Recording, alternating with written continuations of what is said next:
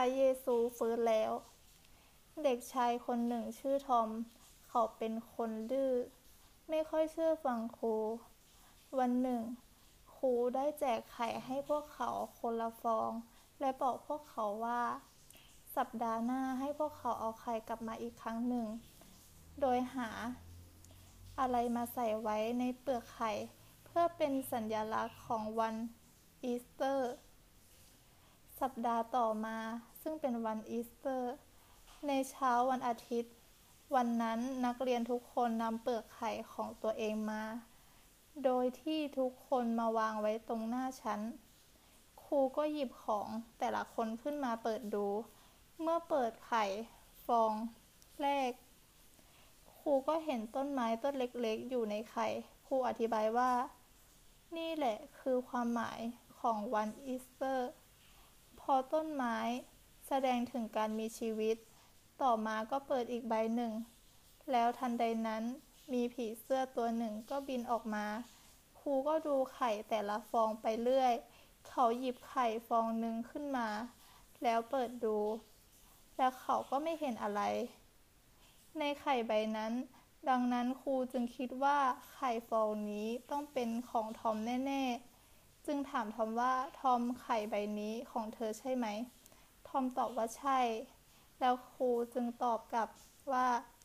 ทำไมทอมจึงไม่เอาไข่เปล่าๆมา โดยที่ข้างในไม่มีอะไร ทอมตอบว่าครูครับ ในเช้าวันอาทิตย์วันที่พระเยซูคืนพระชน นั้นในอุโมงค์ของพระเยซูมีอะไรอยู่หรือเปล่าครับ ข้อคิด ในวันที่พระเยซูทรงฟื้นคืนพระชนในอุโมงค์ของพระเยซูไม่มีอะไร พอพระเยซูทรงฟื้นขึ้นจากความตายแล้ว และพระเยซูยังทรงพระชนอยู่จนถึงทุกวันนี้ ข้อพระคัมภีร์ยอห์นบทที่ 20 ข้อที่1ถึง9เช้าตู่วันต้นสัปดาห์ ขณะที่ยังมืดอยู่ มารี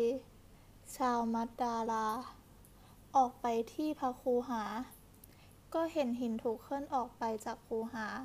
แล้วนางจึงวิ่งไปหาซีโมดเปโตกับสิทธิ์อีกคนหนึ่ง ที่พระเยซูทรงรัก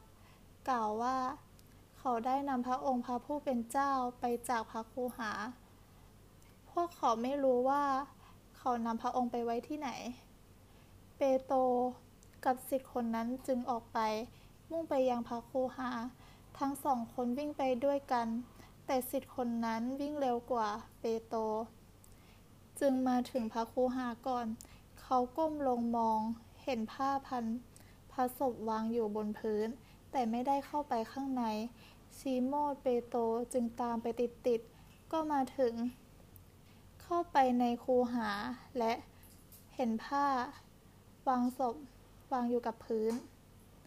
รวมทั้งผ้าพันพระเศียรซึ่งไม่ได้วางอยู่กับ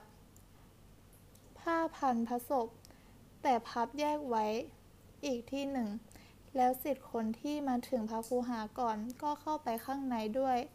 เขาได้เห็นว่ามีความเชื่อ เพราะเขาทั้งหลายยังไม่ได้เข้าใจพระคัมภีร์ที่ว่า พระองค์ต้องทรงกลับคืนพระชนชีพ จากบรรดาผู้ตาย หลังจากนั้นสิทธิ์ทั้งสองก็กลับไปบ้าน